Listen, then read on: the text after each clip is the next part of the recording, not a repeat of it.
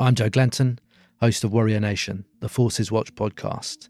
We're getting ready for our latest season where we'll be talking to anti militarist activists from around the world to learn their motivations, strategies, and tactics.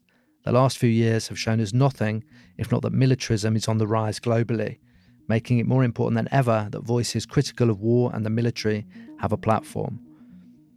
The war in Ukraine has seen thousands killed and injured, cities bombed, and the space for questioning the complex reasons behind the war diminished. In Gaza, many more civilians have been killed and maimed, and Israel's allies like the UK have attempted to limit the space for criticism. For those who remember, the bludgeoning intensity of pro war rhetoric will recall the earliest days of the war on terror. And as these wars have proceeded, the global military industry has been making record profits. They're raking it in at higher rates than ever as a direct result of global instability.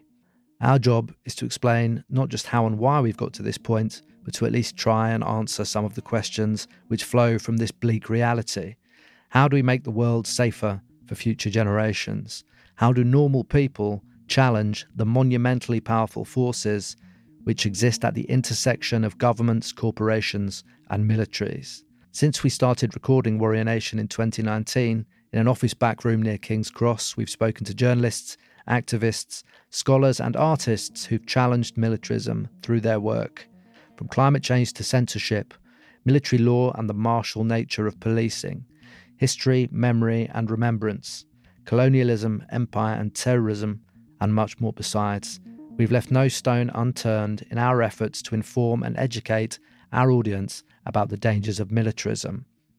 The new season kicks off with Demilitarizing Education's Ginsella Kennaway. Follow us on Instagram and Twitter, or find us on your favourite podcast app to get the episode when it drops.